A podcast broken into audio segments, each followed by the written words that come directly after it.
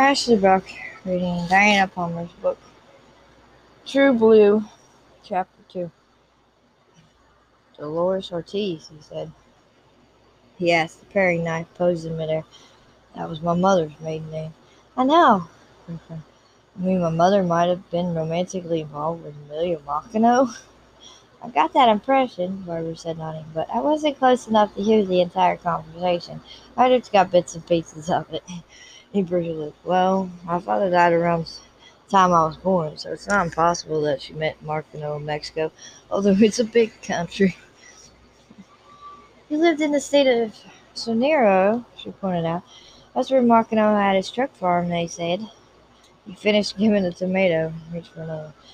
Wouldn't that be a coincidence if my mother actually knew him? Yes, it would. Well, it was a long time ago, he said and she's dead, and I never knew him, so what good would it do for them to dig up an old romance now? I have no idea. It bothered me a little. I mean, you're my son. Yes, I am, he answered. I love it when people get all flustered and start babbling when you introduce me. You're blonde and fair, and I'm dark and obviously Hispanic. You're gorgeous, my baby. I just wish women would stop crying on your shoulder about other men and start trying to marry you.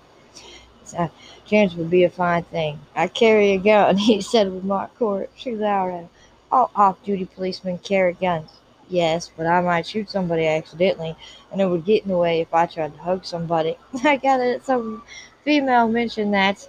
You said no, a public defender. He said she thought I was cute, but she doesn't date men who carry. It's a principle, she said. She hates guns. I hate guns too, but I keep a shotgun in the closet in case I ever need to defend myself. Barbara pointed I'll defend you. You work in San Antonio, she said. If you're not here, I have to defend myself. By the time Hayes Carson gets to my place, I'd be, well, not in any good condition if somebody tried to harm me. That had happened once, Rick recalled with anger. A man he arrested after he'd been released had gone after Rick's adopted mother for revenge. Just a chance that Hayes Carson had stopped by when he was off duty in his unmarked truck to ask her about catering an event. The ex-convict had piled out of his car and came right up on the porch with a drawn gun in violation of parole and banged on the door demanding that Barbara come outside. Hayes had come out instead, disarmed him, cuffed him, and taken him right to jail. The man was now serving another term in prison for assault on a police officer, trespassing, attempted assault, possession of a firearm in violation of parole, and resisting arrest. Barbara had testified at his trial, so had Hayes. Shooter said, I hate having you in danger because of my job. It was only the one time, she said, confirming him, comforting him. It could have been somebody who carried a grudge because their apple pie wasn't served with ice cream on or something. She's my dream on. You even make the ice cream you serve with it. Your pies are out of this world. Don't you have an in-house sem- seminar coming up at work? She asked. He nodded. Why don't you take a couple of pies back? That would be nice, thank you. My pleasure, Does Gwen like apple pie? He turned to stare. Gwen is a colleague. I never, never date colleagues. She's like, okay. He went back to work on the tomatoes. This could turn into a problem. His mother, well meaning and loving, nevertheless was determined to get him married. That was one area in which he wanted to do his own prospecting. And never in this lifetime did he want to end up with someone like Gwen, who had two left feet and dressed sense of a Neanderthal woman.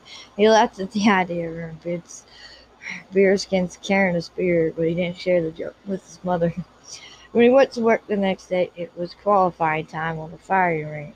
Rick was a good shot, and he kept excellent care of his service weapon, but the testing was one of the things he really hated about police work. His lieutenant, Cal Hollister, could outshoot any man in the precinct. He scored a 100% regularly. Rick could usually manage in the 90s, but never perfect score. He always seemed to do the qualifying when the lieutenant was doing his, and his ego suffered. Today, when Cassaway also showed up, Rick tried not to groan out loud. Gwen would drop her pistol, accidentally kill the lieutenant, and Rick would be prosecuted for manslaughter. Why are you groaning like that? Hollister asked curtly as he checked the clip for his 45 in preparation for targeting. Just a stray thought, sir, nothing important. His eyes went involuntarily to Gwen, who was also loading her own pistol. On the firing range, shooters were eye, wore eye protection and ear protection. They customarily loaded only six bullets into the clip of the automatic, and this was done the time they got into position to fire. The pistol would be held at low or medium ready position after being carefully drawn from its snapped holster for firing with the safety on. The pistol, even unloaded, would never be pointed in any direction except that of the target, and the trigger finger would never rest on the trigger. When in firing position, the safety would be released, and the shooter would fire at the target using either a Weaver, modified Weaver, or isosceles shooting stance. One of the most difficult parts of shooting, and one of the most important to master, was trigger pull. The pressure extended on the trigger had to be perfect in order to place a shot correctly. There were graphs on the firing range that held participation check the efficiency of the trigger pull and helped to improve it. Ricks was improving, but his lieutenant constantly showed him up on the gun range, and it made him uncomfortable. He tried not to practice or call, qualify when the other man was around. Unfortunately, he always seemed to be on the range when Rick was. Hollister, following Rick's case to Gwen, he knew, as Rick did, that she had some difficulty with coordination.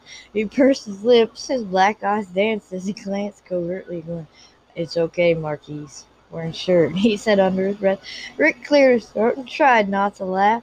Hollister moved on to the firing line, thick blond hair gleaming like pale honey in the sunlight. He glanced at Grin. Good. Ready, detective? He drawled, pulling the heavy ear protectors on over his hair. Quinn gave him a nice smile. Ready when you are, sir. The range master moved into position, indicated that everything was ready, and gave the signal to fire. Hollister, confident and relaxed, chuckled aimed at the target and proceeded to blow the living hell out of it. Rick, watching Gwen worriedly, saw something incredible happen next.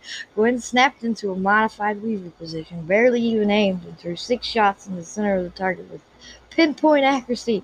His mouth flew open, took the clip out of her automatic, checked the cylinder, and waited for the range master to check her score. Cassaway, he said eventually, and hesitated. 100%. Rick and the lieutenant stared at each other. Lieutenant Hollister, the officer continued and was obviously trying not to smile. Ninety-nine percent. What the hell? Hollister burst I hit the center. Missed, sir, by hair, the officer replied with a twinkle in his eye. Sorry. Hollister let out a ferocious bad word. Gwen marched right up to him and glared at him from pale green eyes. Sir, I find that word offensive, and I'd appreciate it if you would refrain from using it in my presence, she said courtly. Hollister's high cheekbones actually flushed. Rick tensed, waiting for the explosion, but Hollister didn't erupt. His black eyes smiled down at the rookie detective. Poor taken detective, he said in his deep voice, was even pleasant. I apologize. Gwen swallowed. She was almost shaking. Thank you, sir. She turned and walked out. Not bad shooting, by the way, he commented as he moved the, removed the clip from his own pistol. And thanks, he glanced at Rick, who was still gaping and almost made a smart remark, but she thought better of it in time. Rick let out the breath he'd been holding.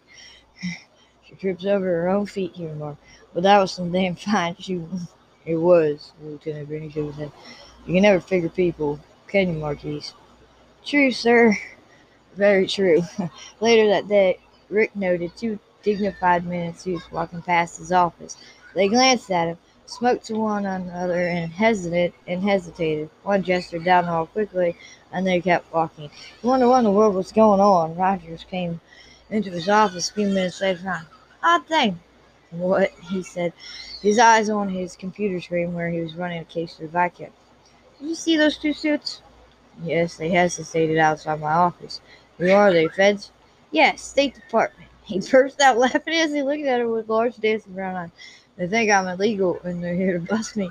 Stop that, you mother. Sorry, couldn't resist it. He turned her. We have high level immigration cases all the time where the State Department gets involved. Yes, mostly we deal with the enforcement branch of the Department of Immigration and Naturalization with ICE, or we deal with the DEA and drug cases. I know that. These guys aren't from Austin, they're from D.C the capital. That's right. They've been talking to the lieutenant all morning. They've taken him to lunch too. what's going on. Any idea? She shook her head. Only that gossip says they're on the Makino case. Yes, he's wanted for kidnapping. He didn't add what Barbara had told him. That his own birth mother might have once known Makino in the past. He's not in the country. And how would you know that? Rick asked her with. Another psychic insight, he added, because she had a really unusual sixth sense of accuracy. No, I ran into Cash Grier at the courthouse. He was up here on the case. Our police chief from Jacobsville, he announced. The very same. He mentioned that Jason Pendleton's foreman is on temporary leave because of Mackinac. Range? Rick recalled the name of the foreman. He went into Mexico to retrieve Grace Pendleton when she was kidnapped by Mackinac's men for ransom.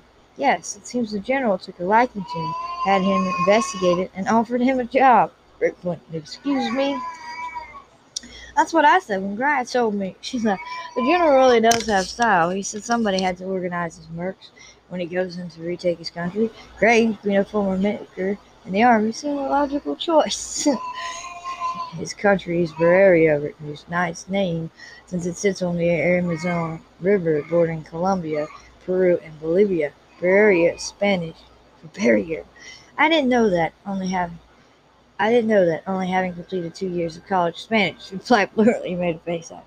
Anyway, it seems Grange liked the idea of being a crusader for democracy and freedom and human rights, so he took the job. He's in Mexico at the moment, hoping the general come up with a plan of attack. With Eb Scott offering candidates, I don't doubt.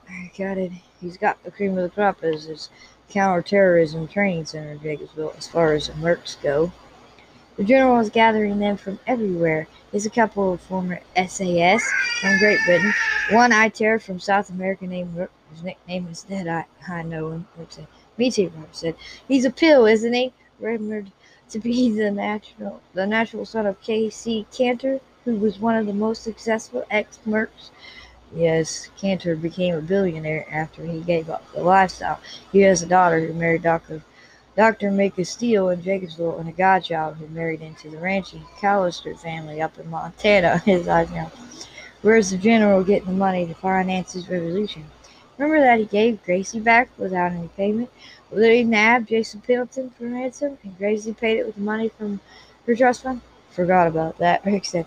It ran to six figures, so he black bankrolled. We hear he also charged what's left of the Fortis cartel for protection while he was sharing space with them over the border. Charged teen drug lords renting their own turf, Rick asked, and getting it. The general has pretty fearsome reputation, she added. She laughed. He's also incredible handsome. She mused. I've seen photographs of him. They say he was a charm. He has a charming personality. Reverse women and plays the guitar and sings like an angel. A man of many talents, not the least of which is inspiring troops, Roger sighed. But it has to be unsettling for the State Department, especially since the Mexican government is up to their arms about having Mackinac recruit mercs to invade a solitary nation in South America while living in their country. Why are they protesting to us? We aren't helping them, Rick pointed out. He's on our border. If they want us to do something about Makino, they could do something about the military drug cartels running over our borders with automatic weapons to protect their drug runners. Chance would be a fine thing. I guess so. None of that explains why the State Department is coming up our office, he's added. This is San Antonio. The border is that way. He pointed out a long, long drive that way. I know. That's what puzzled me. So I pumped Guy for information. What did he tell you? He didn't tell me anything. she grinned grimly. So I had my oldest son pump his best friend, Sheriff Hayes, Carson, for information. Did you get anything from him? She bit her lip. Bits and pieces. She gave him a worried look. She couldn't tell him what she found out. She'd been sworn to her. But nothing really concrete. I'm sorry to say. I suppose they'll tell us eventually. I suppose so. When is this huge invasion of Peru going to take place? Any timeline on that? None that presented itself, she said. But it's going to be a gala occasion, from what I hear. The State Department will have good reason to be concerned. You can't back a revolution one the letter agency could help with. One of the letter agencies could help with that, of course, without public acknowledgement. letter agencies refer to government bureaus like the CIA, which Rick assumed would have been in the forefront of the of any assistance they could legally give to help install a democratic government friendly to the United States and South America. Kilraven used to belong to the CIA. Maybe I could ask him if he knows anything. I'd keep my nose out of it for the time being, Rogers cautioned, foreseeing trouble ahead if Rick tried to interfere at the state of the game. We'll know soon enough. I guess so, he glanced at her and answered. Now, hear about what happened in the firing range this morning? Her eyes rolled. Right. Did I ever? The whole department's talking about it. Our rookie detective outshot the lieutenant by a whole point. Rick couldn't imagine that. She falls in the potted plants and trips over crime scenes evidence, but she can shoot like an old West gunslinger. he shook his head. I thought I passed that when she started firing that automatic. It was beautiful. She never even seemed to aim. Just snapped off shots and hit in the center every single time. The lieutenant's a good loser, though. Rogers commented. He brought a single pink rose and laid it on her desk after lunch. Rick's eyes narrowed and expression gurgled. Did he now? The lieutenant was a widower Nobody knew how he lost his wife. He never spoke of her. He didn't even date, as far as anyone knew. And here he was giving flowers to Gwen, who was young and innocent and impersonable. I said, Do you think that could be constructed as sexual harassment? He gave her a flower. Well, yes, but he wouldn't have given a man a flower, would he? I'd have given Kilraven a flower after he nabbed the perp who blindsided me in the alley and left me for dead. He said tongue in cheek. She sighed. She felt in her pocket for the unopened pack of cigarettes she kept there, pulled it out, and looked at it with sad eyes. I miss smoking. The kids made me quit. You're still carrying around cigarettes, he explained. Well, it's comforting having them in my pocket. I mean, I wouldn't actually smoke one, of course, unless we had a nuclear attack or something. Then it would be okay. He burst out laughing incorrigible Rogers. Only on Mondays, she said after a minute. She glanced so much. I have to get back to work. Let me know if you find out anything else, okay? Of course I will. She smiled. She felt a twinge of guilt as she walked out of his office. She wished she could tell him the truth, or at least prepare him for what she knew was coming. He had a surprise in store, probably not a very nice one. But I made corned beef and cabbage, Barbara groaned when Rick phoned her Friday afternoon noon to say he wasn't coming home that night. I know it's my favorite and I'm sorry, he said, but we've got a stakeout. I have to go. It's my squad, he said. Gwen's on it and she'll probably knock over a trash can and we'll get burnt. You have to think positively, she hesitated. You could bring her home with you tomorrow. Corned beef will still be good and I'll cook more cabbage. She's a colleague, he repeated. I don't date colleagues. Does your lieutenant date colleagues? she asked me, because I heard he left her a single rose on her desk. What a lovely romantic man. He gnashed his teeth and hoped that sound didn't carry. He was tired of hearing that story. It had gone around all at work all week. You could put a rose on her desk. If I did, it would be attached to a pink slip. He snapped. She gasped hesitated to turn off the phone. It was the first time he ever snapped at her. Rick groaned and dialed a number back and rang and Rick, come on, please. He spoke into the business. Said, I'm sorry. Come on, let me apologize. Yes? but rest. I'm sorry. I didn't mean to snap at you. I really didn't. I'll come home for lunch tomorrow and eat corned beef and cabbage. I'll even eat crow raw. There was a silence on the other end. I'll bring a rose. She laughed. Okay, you're forgiven. I'm really sorry. Things have been hectic at work, but that's no excuse for being rude to you. no, it's not, but I'm not mad. You're a nice mother. You're a nice son. I love you. I'll see you at lunch tomorrow. Have a good night. Have a careful one, she said so. Even rude sons are hard to come by these days, she added. I'll change my ways, honest. See you. See you. He hung up sighed heavily. He couldn't imagine why he'd been so short with his own mother. Perhaps he needed a vacation. He only took time off when he was threatened. He loved his job. Being sergeant of an 8th detective squad in the homicide unit in the murder slash attempted murder detail was heady and satisfying. He assigned lead detectives cases, reviewed cases to make sure everything necessity was done and kept up with what seemed like tons of paperwork, as well as reporting to the lieutenant on caseloads, but maybe a little time off would improve his temper. He talked to the lieutenant about it next week. Result for now, he had work to do. Gwen had been assigned as lead detective on the college student's murder case downtown. It was an odd sort of case. The woman had been stabbed by a person or persons unknown in her own apartment with all the dock doors locked and the windows shut. There were no signs of a struggle. She was a pretty young woman with no current boyfriend, no apparent enemies, who led a quiet life and didn't party. Gwen wanted very much to solve the case. He told Rick that Alice Fowler had found prints on a digital camera that featured an out of place man in the background. Gwen was checking that out.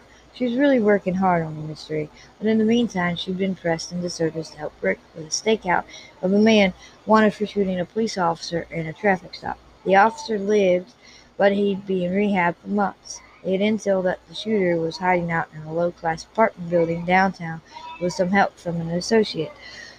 But they couldn't find him there, so Rick decided to stake out the place and try to catch him. The fact that it was a Friday night meant that the younger, single detectives were trying to find ways not to get involved.